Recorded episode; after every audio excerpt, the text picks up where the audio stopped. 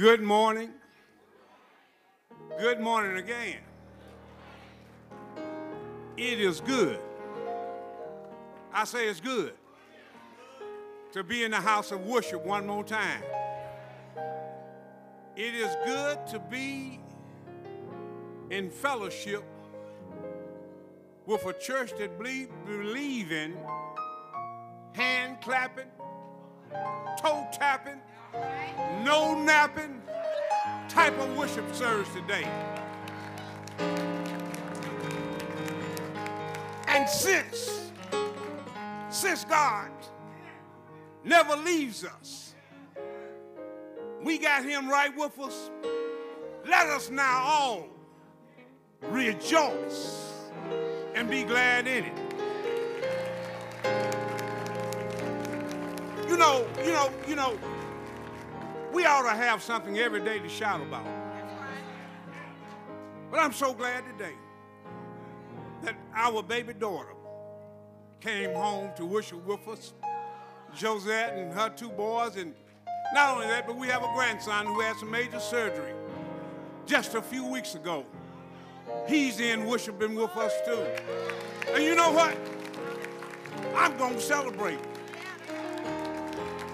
And if you don't want to praise it, don't you hinder me. I'm going to shout when the Holy Spirit leads me to. I'm going to dance.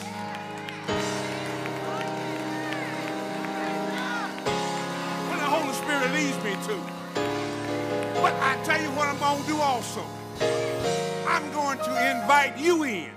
Those of you at home and those of you that are here to worship and celebrate with us, with us on this day. Let us pray. Our Father, which art in heaven, hallowed be thy name. Lord, it is you that brought us from our earliest beginning all the way up to this point. You have blessed us. You have richly blessed us. And Lord, we are glad about it. We are glad that we can come here and celebrate and be among the living. You say you're God of the living, not a God of the dead. And just because you're good to us and you've given us so much, Lord, we're going to give you something back. We're going to give you some hallelujah. We're going to give you some praise the Lord. We're going to shout and praise your name. Now, everybody that's under the sound of this weak voice, let us say amen one time for the Father. Amen one time for the Son. And amen one time for the, the, the Holy Ghost. Amen.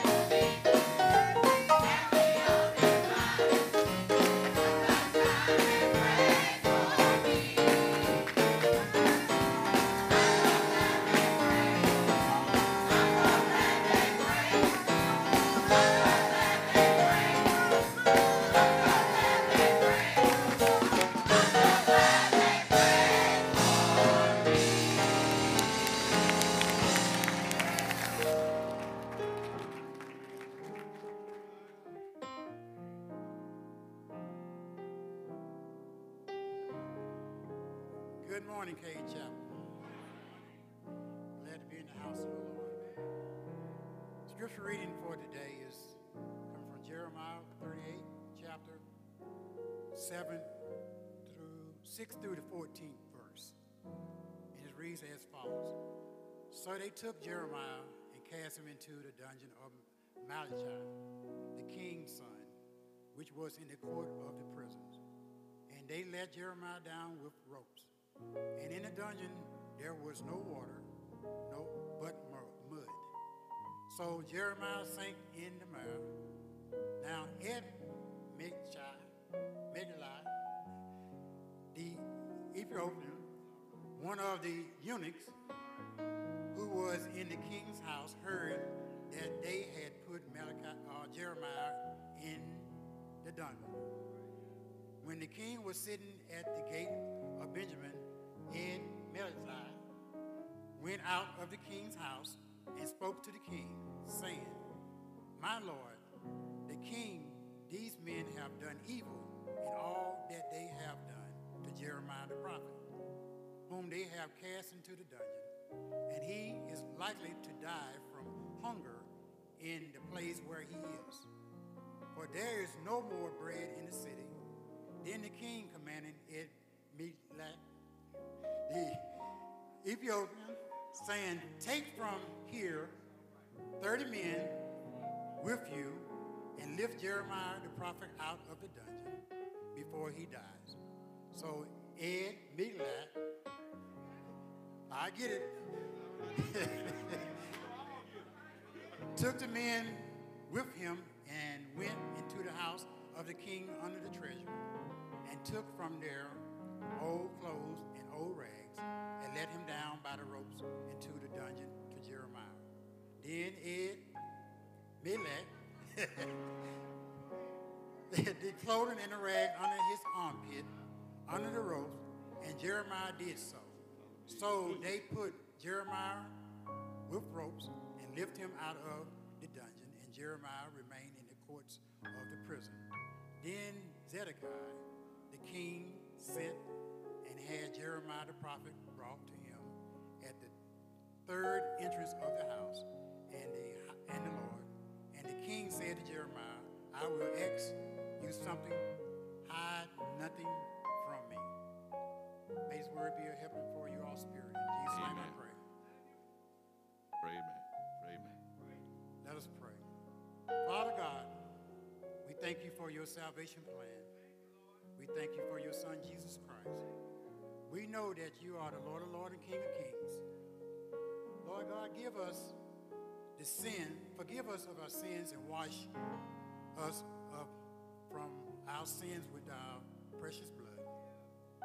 Lord, you said in your word that foxes have dens and birds have nests. Hmm. But you, Son of Man, has no place to lay his head. My, my. You, our, our King, became poor for our sake, Lord God. Help us, O Lord God, to understand your way, that we may be a beacon of light that shine bright in the community, this state, this country, and this world.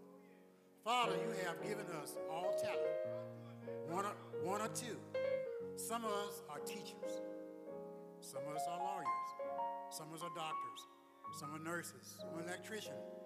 Some are carpenters. Some are mechanics. Father, we can go on and on in your name, Lord God. Let us not bury our talent, Lord God, but help us this day to transform this community to your likeness. That the gift that you have given us, Lord, with you we can do all things. Now, Lord, as we ask, you touch and heal the physical and the spiritual sickness in this congregation and throughout the community, oh Lord God. Lord, look upon bereaved families throughout the congregation, the community, and this world. Look upon the preached word, O Lord God. Let us not be hearers, but doers of his word. These words I ask in Jesus' name I pray. Amen. Amen. Somebody give God a great big hand of praise. Hallelujah. Glory to his name. God is great and greatly to be praised. If you have not already greeted your neighbor, go ahead, take time and greet your neighbor. Tell them good morning. Tell them good morning. Tell them good morning. Glad to see you this morning. Glad you're sitting next to me. Glad I'm sitting next to you. We're going to have a good time in the name of the Lord together. Amen. Amen. Amen. Amen. Amen. Hallelujah. God bless you. You may be seated in the presence of the Lord. Listen, uh, th- thank you, Deacon Campbell. Th- come on, y'all, y'all, y'all show Deacon Campbell some love. I, I, know, I know when that reading assignment came up, probably some deacon said, Don't give me that one. Don't give me that one. Don't give me that one. Somebody else take that one. Amen. Listen, we're going to all learn this, this name together, all right? Ebed Melech. Ebed Melech. Say it one more time Ebed Melech. All right, we're going to come back to that, brother, in, a, in just a minute. God bless you. Thank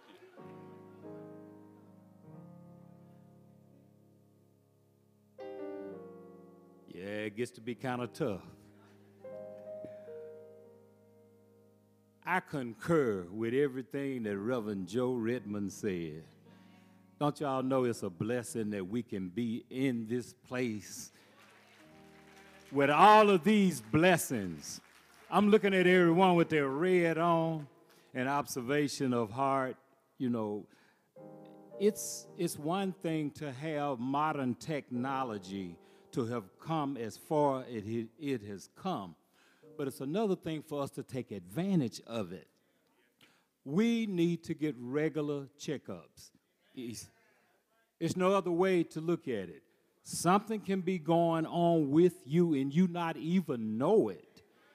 So let's get regular checkups. All right, amen.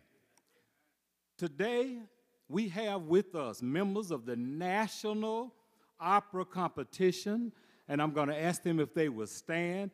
And I understand that these are all finalists.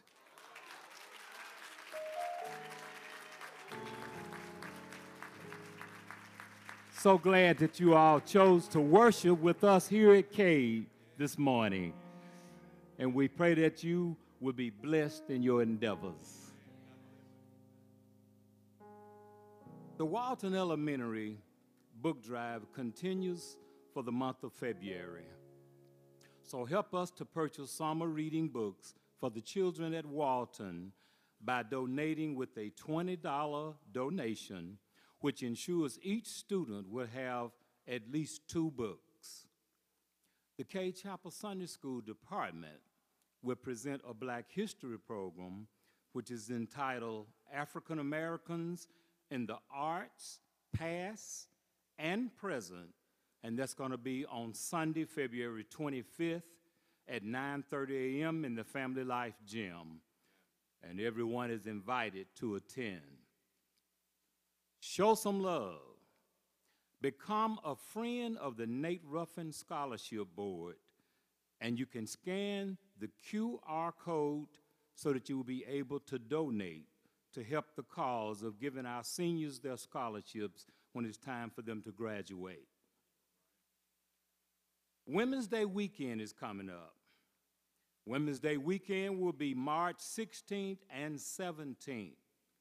The theme is empowering women of God toward a divine purpose in the year 2024. That scripture is coming from Proverbs 31 20 through 21 and Matthew 5 14 through 16. Members are asked to pay $25 each to the Women's Missionary Society. On March 16th, Women's Day sneaker brunch. Yeah, the attire is casual wear, but make sure that you wear your sneakers. The ticket cost would be $20, and the ticket sales began today, February 18th, and they will be on sale until March 10th. And someone will be in the old fellowship hall so that they can receive your gifts. March 17th, Women's Day service. The attire women will be all white with your corsage affiliated with the mission circles or either a pink corsage. That's March 17th, Women's Day service. Our women will be in charge. And last but not least, as we hear in this third week of Black History, we just would like to caution each and every one of you as parents, grandparents, uncles, aunts, teach your children. Teach your children where we have come from. Teach your children so that they will know that it hasn't always been this good. Thank you now. Do it, and I'm sure the Lord will bless you.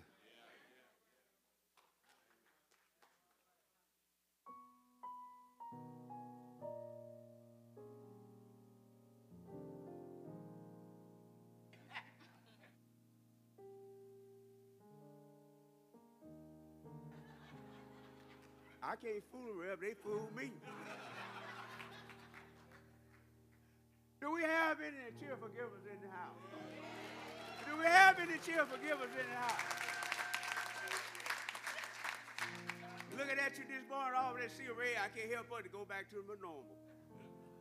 Well, it's tithes and offering time. This is the time where we all now get the opportunity to bless the Lord through our giving. Here at Cade Chapel, we do fully understand that to fully worship God does include our offering, which are given primarily for three reasons here at Cade Chapel Missionary Baptist Church. The first reason is a sign of obedience to God's word. The second reason why we give is to demonstrate a giving thanksgiving to God for providing all our needs. And the third reason why we give is simply because we just want to see the kingdom of God grow through the missions and ministries that occur here, throughout our city, our state, our nation, and even around the world through Cade Chapel. Now, there are multiple ways in which you can give. You can give by using the traditional envelope system, you can mail that in, or you can drop it off by the office. And you also can use the Cade Chapel app. For those of you that are with us by way of live stream, you too can bless the Lord through your giving by utilizing the number that's on your screen. Now, of course, we don't want to leave our businesses out because we want to give you the opportunity also to bless the Lord through your giving. So we just want to remind you that the offertory baskets will be available for you to drop off your offering as you go out the door, exiting the sanctuary. So now, our spoken word for today from 2 Corinthians chapter 8, verse 9 says this. For you know the grace of our Lord Jesus Christ, that though he was rich, yet for your sake he became poor, so that you through his poverty may become rich. So, how much you give, and whichever way you decide to give, we do encourage you to do so cheerfully as well as liberally. For our God loves a. God bless you all. Thank you.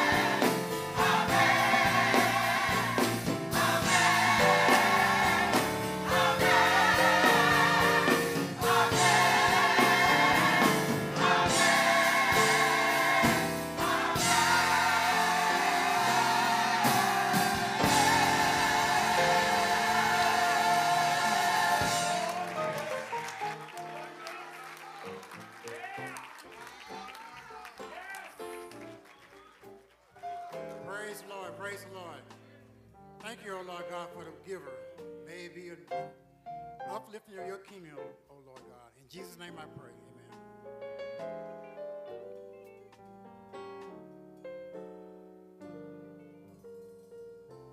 I will dwell in the house of the Lord forever and ever. Amen. Hallelujah. Glory to the Lamb of God. Amen. God bless you. We're excited this morning to be able to extend the right hand of fellowship to our newest members. So I want to invite Murray DeLong, Lashana England, Shelby Evans, Delwyn Smith, Larry Ward. If you'll come down, receive the right hand of fellowship. Come on, Cade Chapel. Give them a great big Cade Chapel welcome. These are our newest members. Let us extend now to them the right hand of fellowship. Won't you come right here? God bless you. What a fellowship.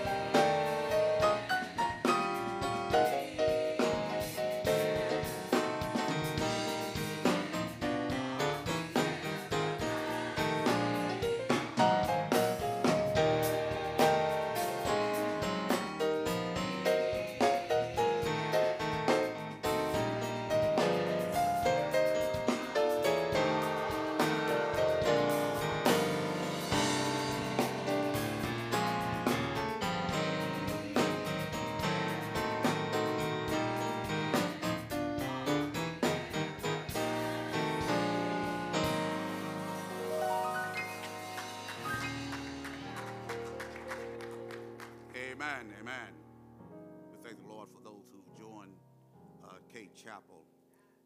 Now we will uh, observe our ministry of one. God promises to comfort those who seek Him.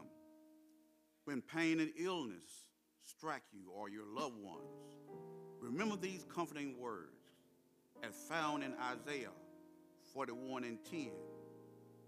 So do not fear, for I am with you. Do not be dismayed, for I am your God. I will strengthen you and help you. I will uphold you with my righteous right hand. Let us continue to pray for all our bereaved families, the Levy family, the Gentry family, the Shelby family, and the Carter families. Recently lost a loved one, Brother Al Levy, the husband of Sister Mary Duvall Levy, transitioned last week. And there will be a memorial service held for Brother Levy on March 9th at 11 a.m. here at Cade Chapel. Hospital or nursing home, rehab, Brother Limas Magruder.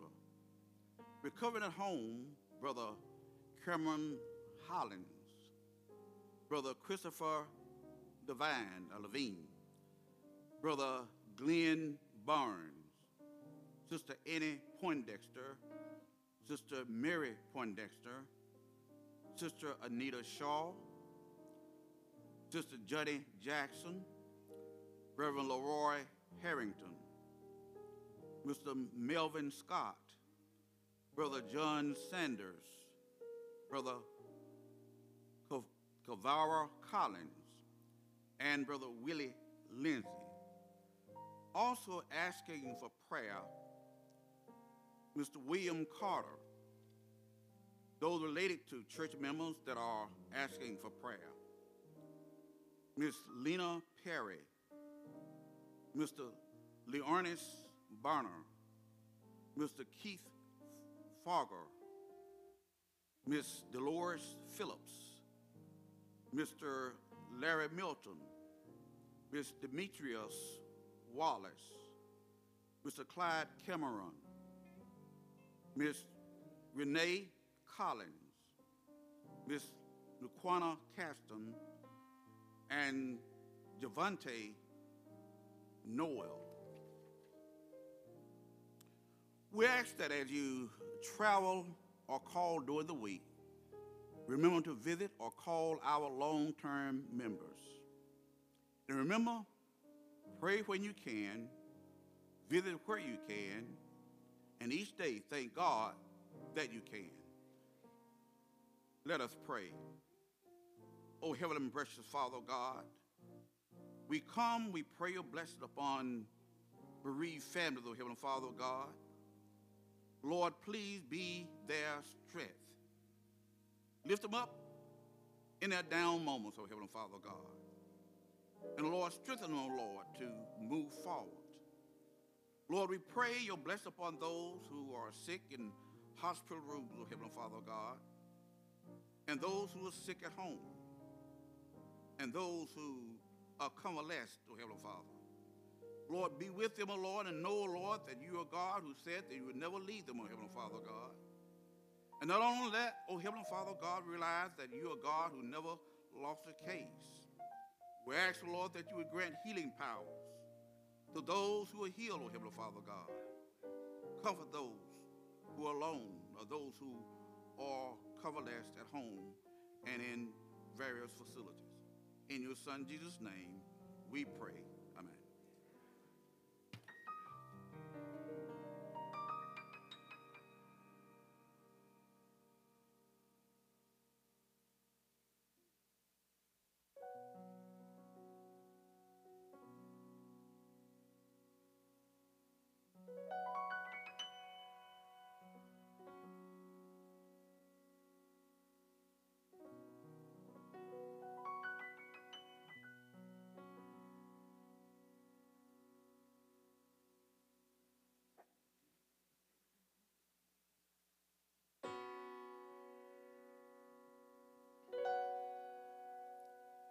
Dear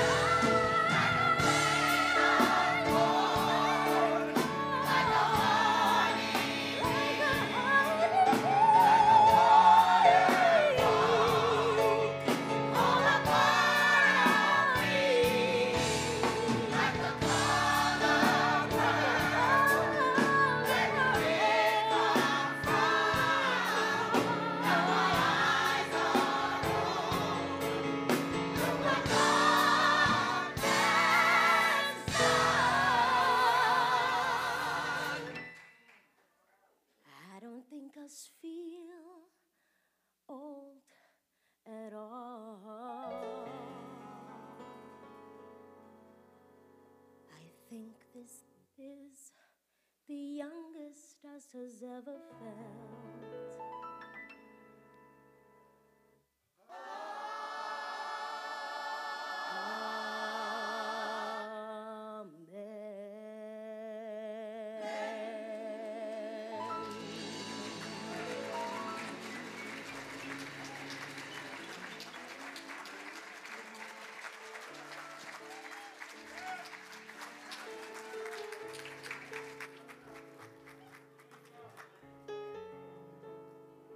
God.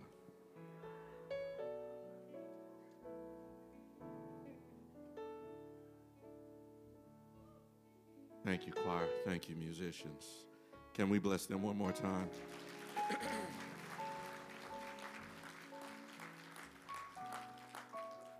Hallelujah. Beautifully done. Beautifully done. I don't know if your team won last week. Which team you were rooting for, but but one thing I know for sure, uh, Jackson won last week. Mississippi won last week. Uh, when when when when members of the Jackson State Sonic Boom of the South took the field. I know we got some Jacksonians out here. I'll, I'll give y'all a minute. I'll give y'all a minute. I'll give y'all a minute.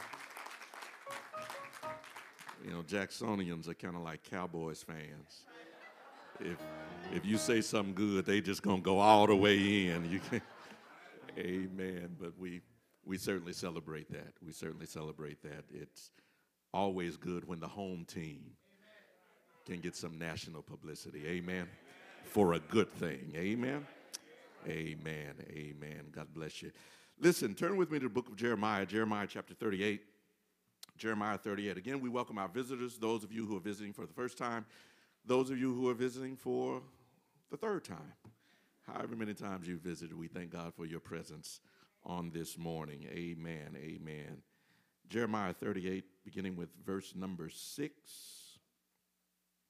There you'll find these words recorded. Then took they Jeremiah and cast him into a dungeon of Malchiah, the son of Hammelech, that was in the court of the prison. And they let down Jeremiah with cords. And in the dungeon there was no water but mire. So Jeremiah sunk in the mire. Now, when I'm waiting on you, Ebed Melech. Now, when Ebed Melech, the Ethiopian, one of the eunuchs, which was in the king's house, heard that they had put Jeremiah in the dungeon, the king then sitting in the gate of Benjamin, Ebed Melech, went forth out of the king's house and spake to the king, saying, My lord the king, these men have done evil in all that they have done to Jeremiah the prophet, whom they have cast into the dungeon. And he is like to die of hunger in the place where he is, for there is no more bread in the city. Then the king commanded Ebed Melech the Ethiopian, saying, Take from hence thirty men with thee, and take up Jeremiah the prophet out of the dungeon before he die. So Ebed Melech took the men with him and went into the house of the king under the treasury, and took thence old cast clouts of old rotten rags, and let them down by cords into the dungeon to Jeremiah. And Ebed Melech the Ethiopian said unto Jeremiah, Put now these old cast clouts and rotten rags under thine arm- armholes under the cords. And Jeremiah did so. So they drew up Jeremiah with cords and took him out of the dungeon, and Jeremiah remained in the court of the prison. Then Zedekiah the king sent and took Jeremiah the prophet unto him into the third entry that is in the house of the Lord. And the king said unto Jeremiah, I will ask thee a thing, hide nothing from me. You may be seated in the presence of the Lord. I want to talk simply from the subject this morning. This is our story. This is our story. This is our story. We have been we have been journeying through our understanding of how to read the Word of God, how to properly contextualize it, how to properly interpret it or exegete the scriptures. This morning, I want to answer a critique that I know at some point you've heard said. You've heard it said at some point Christianity is the white man's religion. You've heard that. You've heard it said that the Bible is the white man's Bible. You've heard that. It would be accurate. It would be accurate to say that the Bible largely deals with the stories of God's dealings with the Hebrew people. It would be accurate to say that the Bible is written primarily in three languages Hebrew, Greek, and Aramaic. It would be accurate to say that a large part of the Bible's narrative takes place in regions that we now refer to as Turkey and Syria, Israel, Rome, and Greece. But it would be inaccurate to say that Africa, Africans, and the story and contributions of, of dark skinned people are not a part of the Holy Scripture. The Bible is not silent, and neither should the church be about the presence of black people in the biblical narrative. Our faces, our features, our foods, and even our foresight come to bear in the context of the Bible and the context of the spread of Christianity. In fact, in fact, in fact, not only are we in the story, but black hands, dark hued people helped in the shaping of Christian doctrine and theology that we embrace today. I, I know, I know, I know you've heard it said this is the white man's religion, this is the white man's Bible, but but when people make that statement, they are not even historically correct. To say that Christianity is a white man's religion is to overlook the fact that when Christian doctrine is being shaped, that people of North African descent were doing the shaping. Tertullian, Tertullian, I'm gonna teach for just a minute. Tertullian, Tertullian was not European. Tertullian, Tertullian was born and raised in Carthage, not Mississippi. Carthage in Tunisia, North Africa. Tertullian is a church father. He's the person who gives us the language of the Trinity. So when you think of God the Father, God the Son, God the Holy Ghost, there's some black folk giving us that thought from North Africa. Origen is not European. He is born in Alexandria of Egypt. And, and even though some of his teachings got off base and he was determined later to be an, uh, an, a heretic uh, to the faith, uh, he is the first theologian to really develop what we call systematic theology. And so, although he reached the wrong conclusions, he gave us the way to get to the right conclusions. Augustine of Hippo was not European, while his father was a Roman colonist. His mother was Berber. His mother's name was Monica. That ought to tell you something.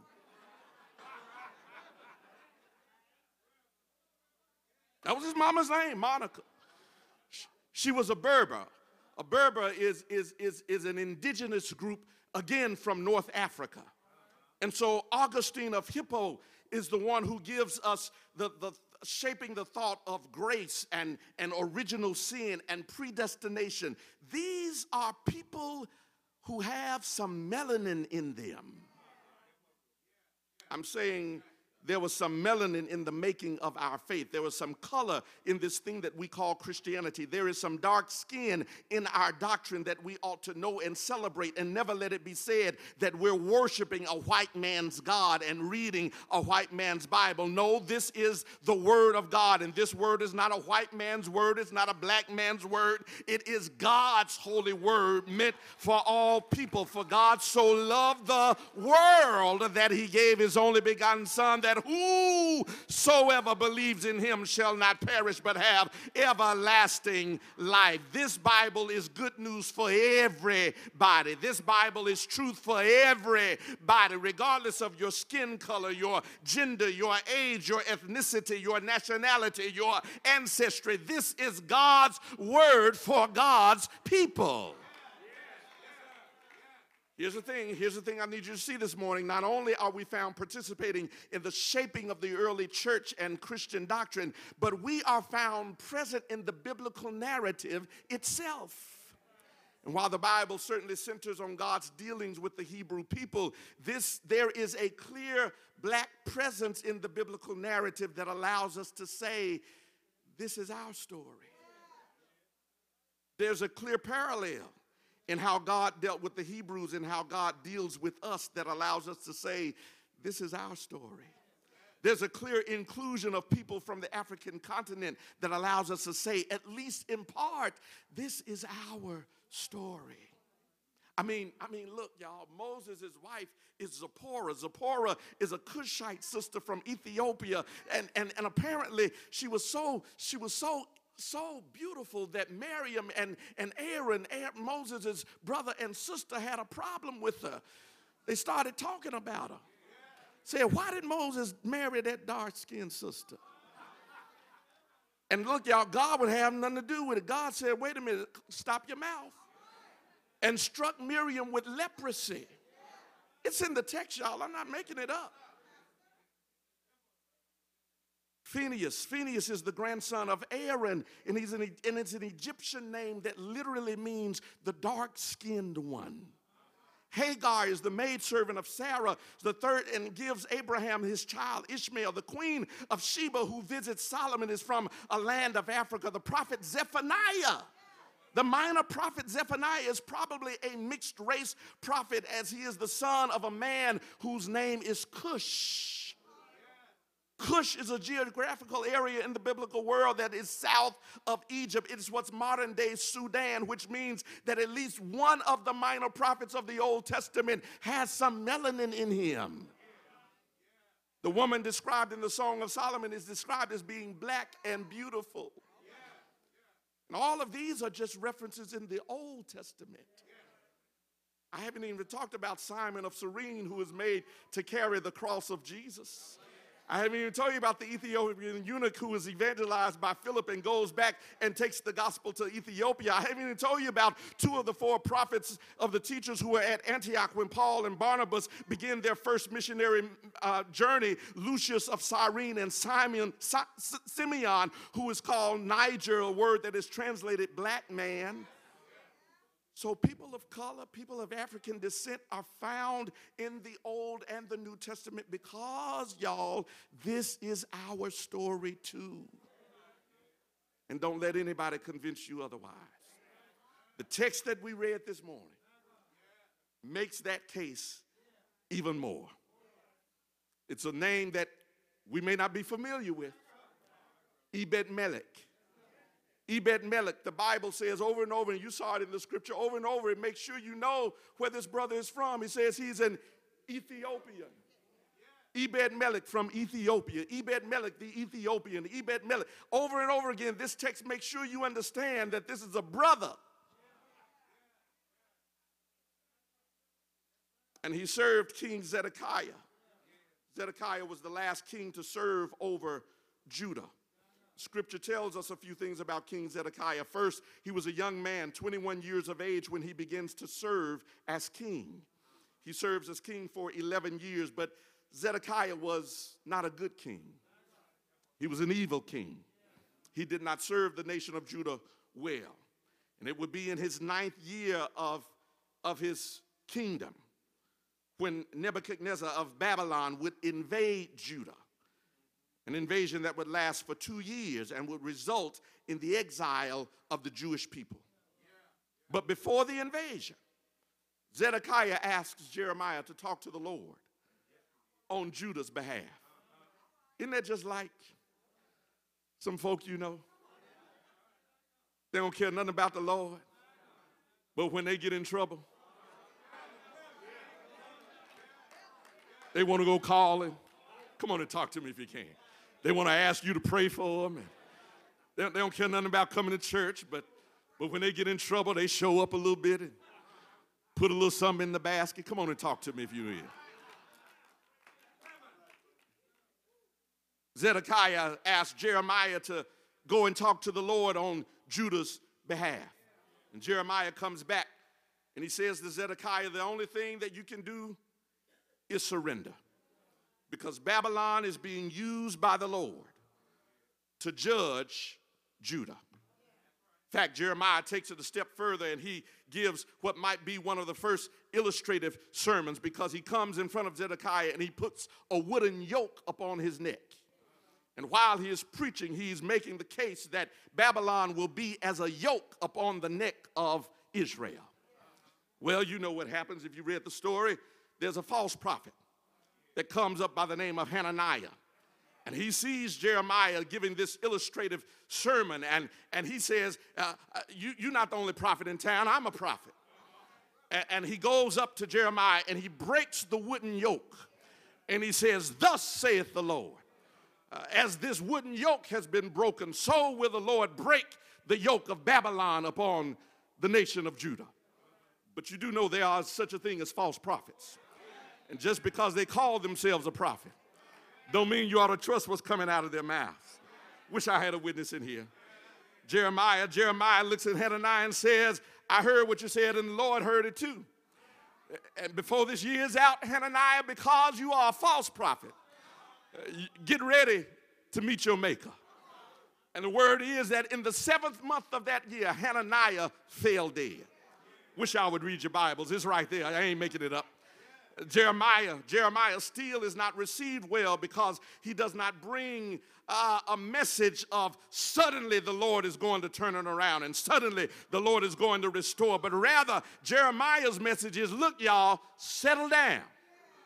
We're going to be here a while build some houses, plant some crops, marry your children off, because we're going to be here at least 70 years.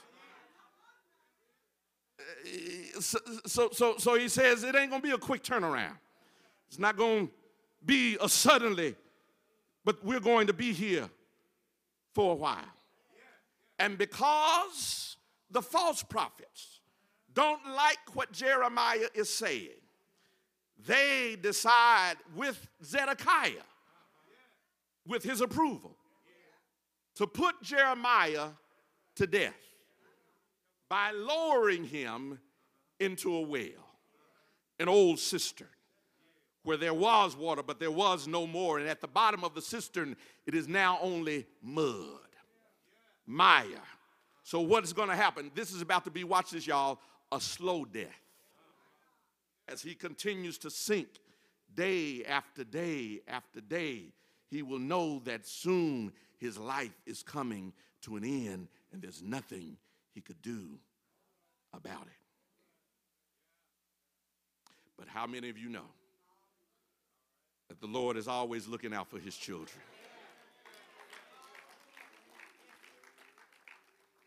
Enter Ebed Melech servant of the king Zedekiah, of Ethiopian descent. When he hears what has happened to Jeremiah, Ebed Melech goes to Zedekiah to plead with him on Jeremiah's behalf. Now, Ebed Melech is not Jewish, but he's looking out for somebody who's being wrongly prosecuted. I'm going somewhere. He has watched them take real ropes to lower Jeremiah to his death. Keep that phrase, real ropes, in mind. I'm going to come back to that in a minute. Real ropes to lower Jeremiah to his death.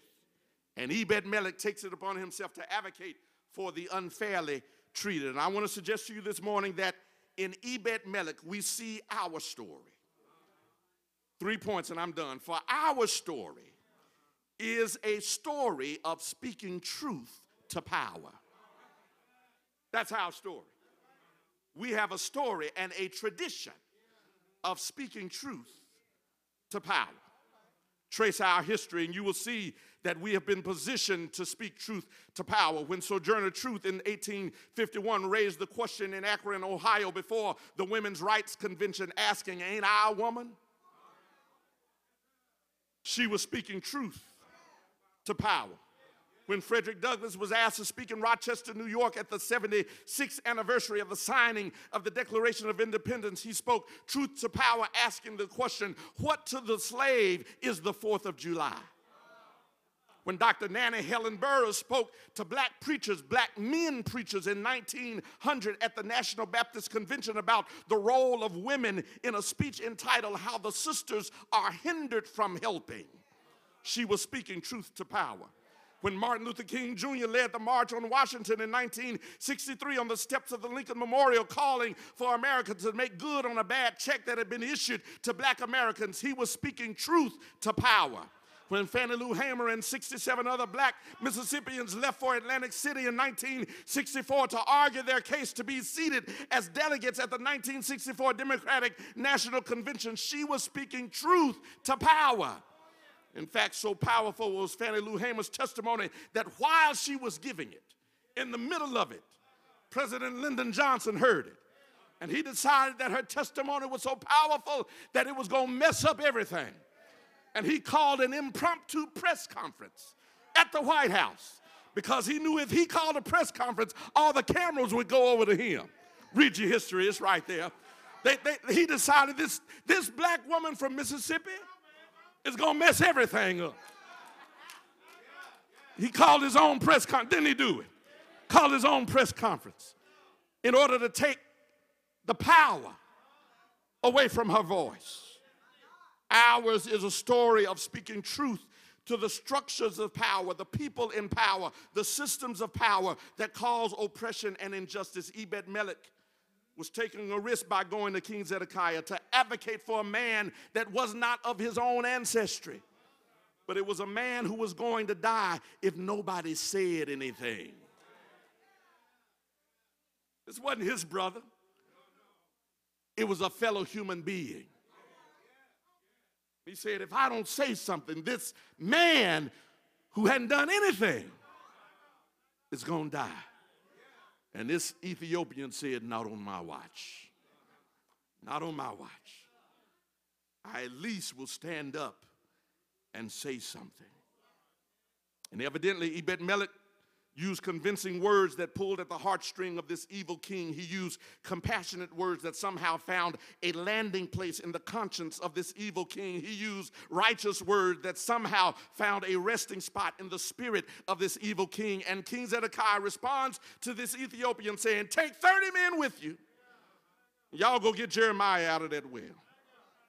What are you saying? I just want to encourage somebody today feels like your voice doesn't carry any weight you come from a legacy of rhetoric, a legacy of oratory.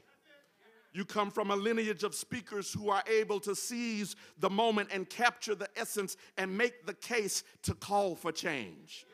I saw it this week when they put a DA on the witness stand in Georgia.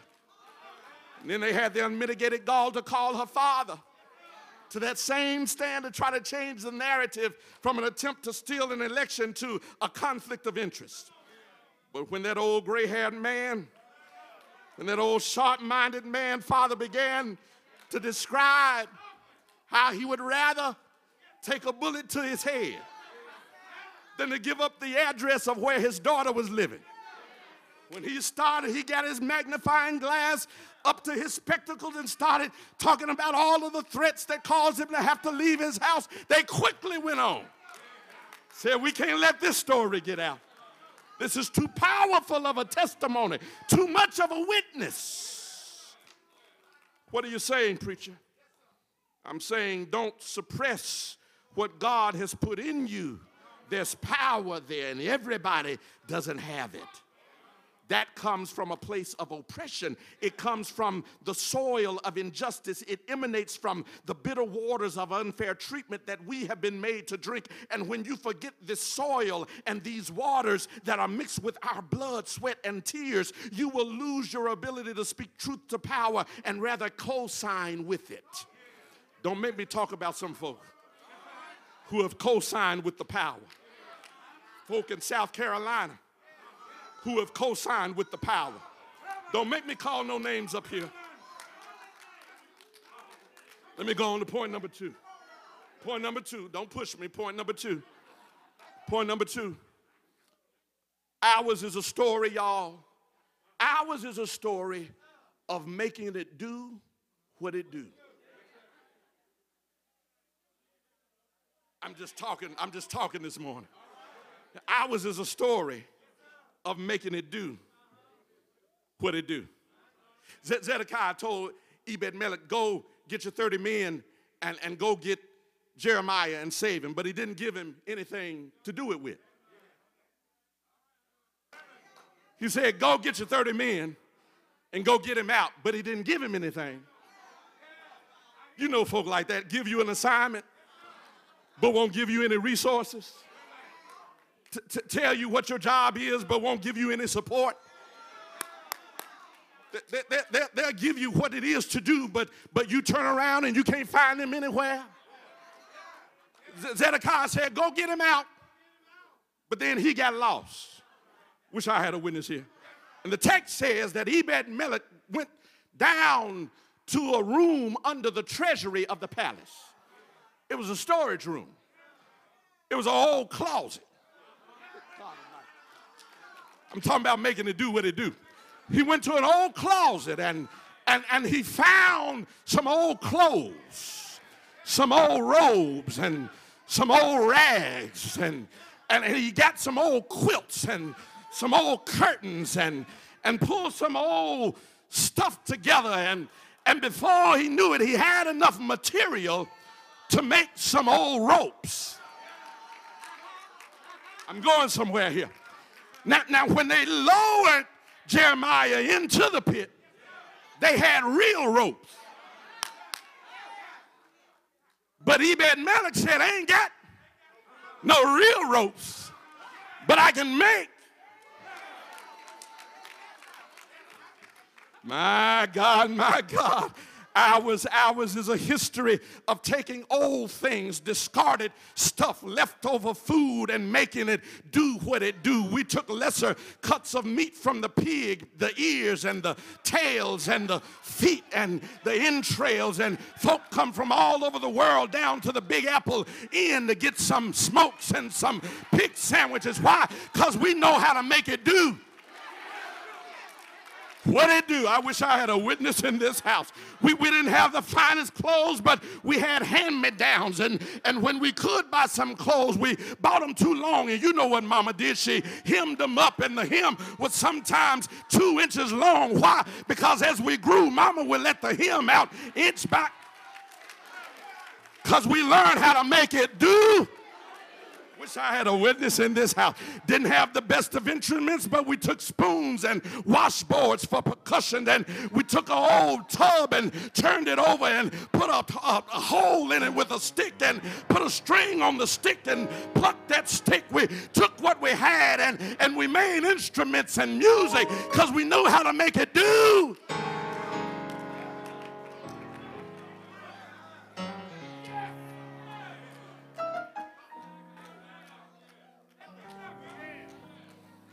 Didn't have book covers, had brown paper bags. Tried not to let no oil get on it. But every now and then the grease got through it anyhow. It had to go with the brown because we know how to make it do. Didn't have penicillin, but grandmama had a little fat meat that she put on top of. I wish y'all would come on and go with me here.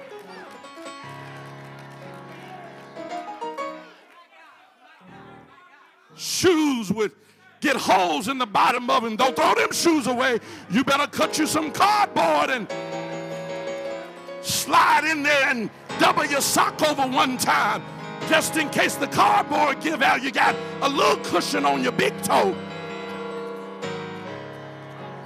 You better let it do.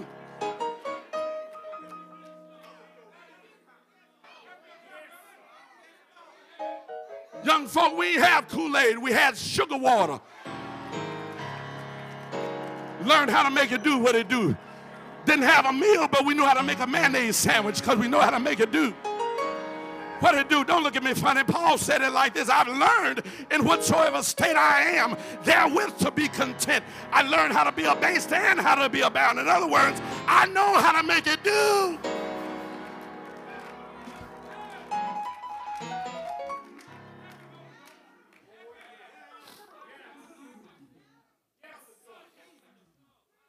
You saying, preacher? I'm saying tap into that part of who we are and stop complaining about what you don't have. Start being thankful for what you do have and learn how to improvise. That's, that's what we did. We improvised. We used what we had. We didn't have what they had, but we used what we had and we learned how to make it do what it do.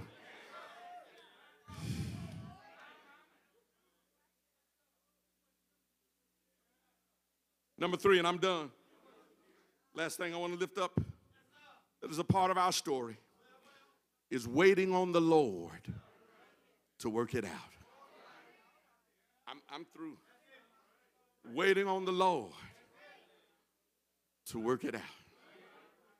Ebed Melech made ropes from old rags. He goes with the 30 men lowers these handmade ropes, tells Jeremiah, put them under your arm. We're going to pull you out of there. Can you see them? 30 men, led by one black man, to get one prophet who ain't even of his ancestry out of his pit. Everybody ready? Jeremiah, you ready?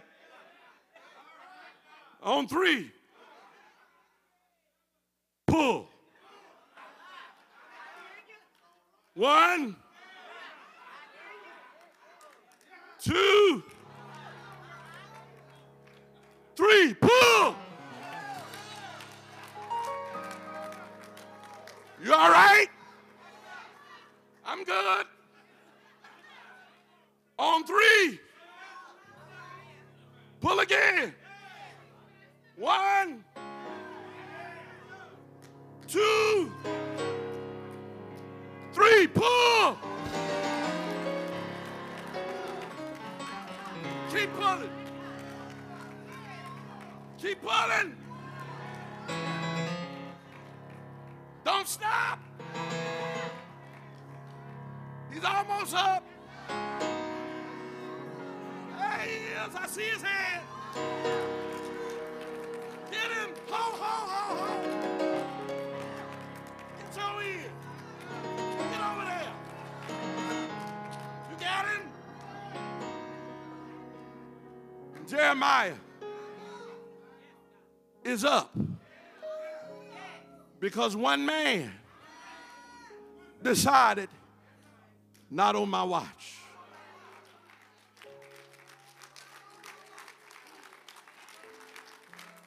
Now, watch this, because I don't want you to miss your shout. The shout of that comes in the next chapter, chapter 39. Because you know, and I know, folk are quick to forget the trouble they've been in you, you know and I know when folk get out of trouble, sometimes they act like they ain't never been in trouble. The shout of this is in chapter 39. And I'm going to read it to you just so you don't think I'm making it up. Chapter 39. No, I've learned how to end a sermon now. I ain't got a hoop. Just read the word. Preacher told me last Sunday just the word is enough. Jeremiah 39, verse 15 says this Now the word of the Lord came unto Jeremiah while he was shut up in the court of the prison. Because after they got him out of prison, after they got him out of the well, they sent him in prison. While Jeremiah is in prison, the word of the Lord comes to him saying, Go and speak to Ebed Melech, the Ethiopian, saying, Thus saith the Lord of hosts, the God of Israel, Behold, I will bring my words upon this city for evil and not for good. They shall be accomplished in that day before thee. But I will deliver thee in that day, saith the Lord. And thou shalt not be given into the hand of the men of whom thou art afraid, for I will surely deliver thee. And thou shalt not fall by the sword, but thy life shall be for a prey unto thee, because thou hast put thy trust in me, saith the Lord.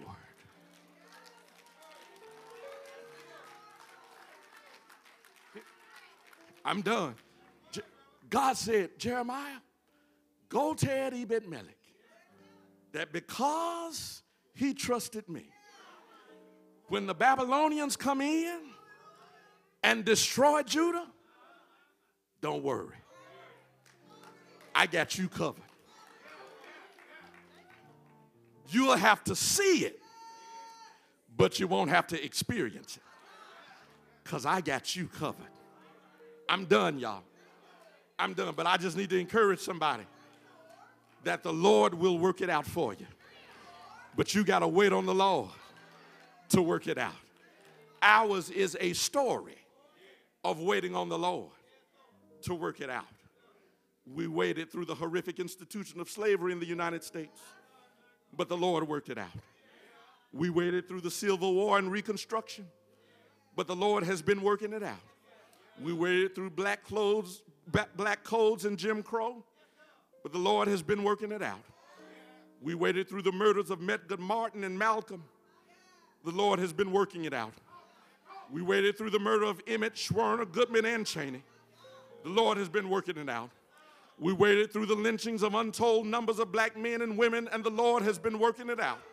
Somebody said, Well, how long does it take for the Lord to work it out? I can't answer you that.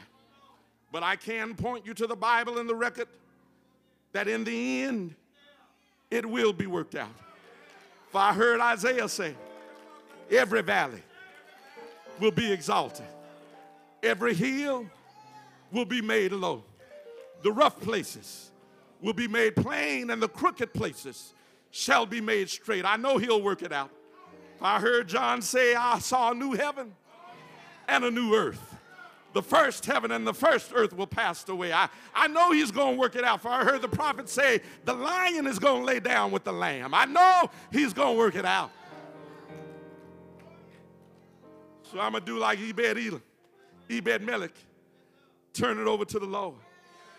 He'll work it out. That problem that you had, turn it over to Jesus. He'll work it out. You prayed and you prayed Stop worrying about it. Turn it over to the Lord. He'll work it out. Somebody said, My baby need a pair of shoes. I got a light bill too. But turn it over to Jesus. He'll work it out. Do I have a witness here? I said I wasn't going here. But I feel mighty good right there. Because I believe two or three of y'all have had the Lord to work it out for you. Do I have a witness here? Is there anybody here that can testify today that the Lord has worked some things out? Do I have a witness here? You gave it over to the Lord and He worked it out. Somebody's been sick, but the Lord worked it out. Somebody's been depressed, but the Lord worked it out. Somebody's child been lost, but the Lord worked it out. Somebody's marriage was destroyed, but the Lord worked it out. Is there anybody in here that can testify today? God will work it out. Say it.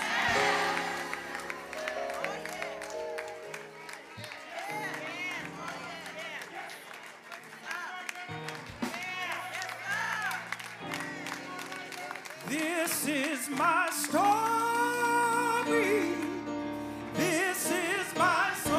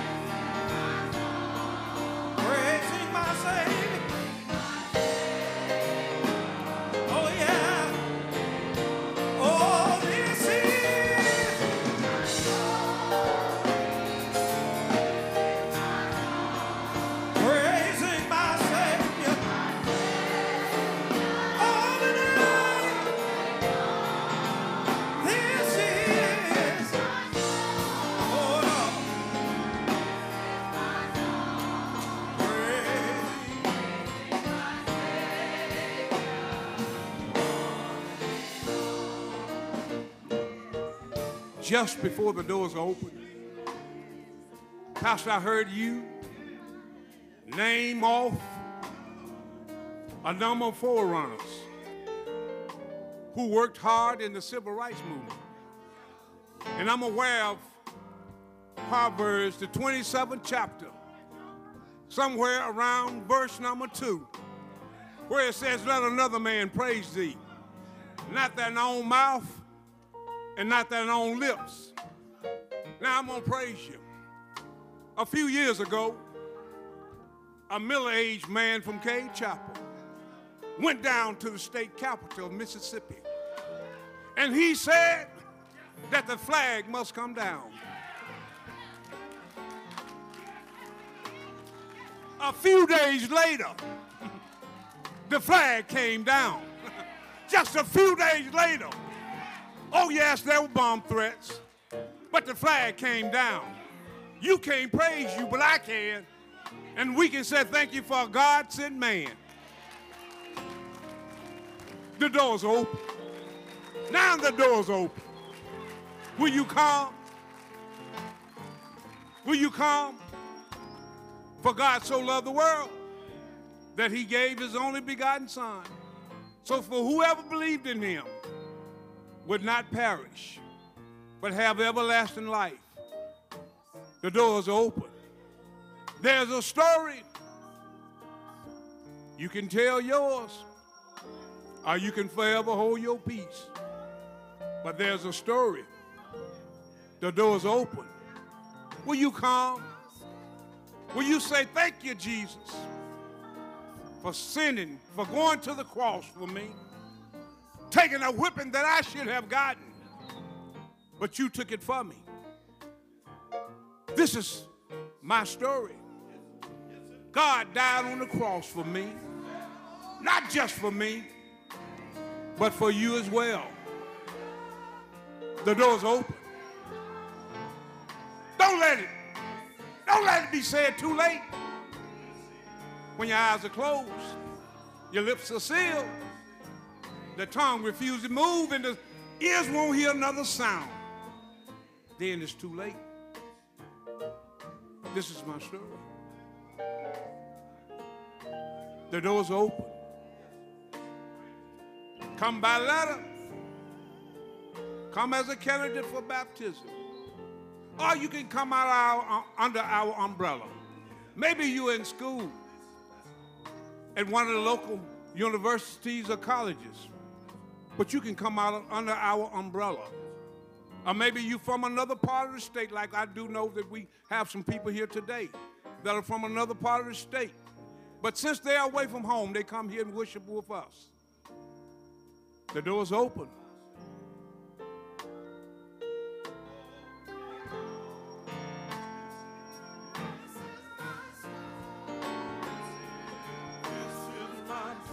praising my Savior. Come on, let's celebrate that one time together. Won't you stand to your feet? This is.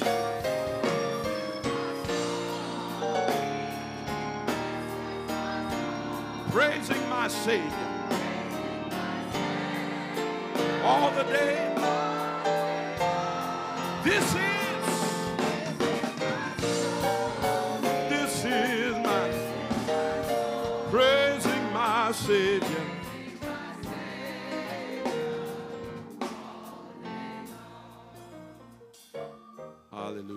Invite you to continue our 28 days of prayer and fasting with us. We pray that you are following along each and every morning. We're reminded that we have a video of about 10 to 12 minutes. I invite you to view that video as you're getting ready for work. Don't, don't, don't watch it while you're driving to work. Amen. Not a good idea. Uh, Watch it before you go to work or after you get home. Amen. Amen. Again, that's going to help us in our study of God's Word. Also, we invite you each and every day at 6 a.m. to join us on our prayer uh, conference call. The, the numbers and the passcode are on the screen. Uh, start your day off with prayer. Amen. Start your day off with prayer. And remember, at the conclusion of this study, we're going to be reading the Bible from kiver to kiver, cover to cover. Amen. And so get ready. Get ready as we delve into the Word of God. Amen.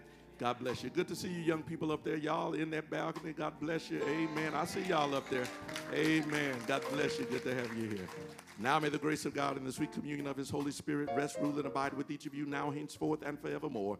In the name of the Father, and of the Son, and the Holy Spirit. Amen and amen. God bless you. Go in peace.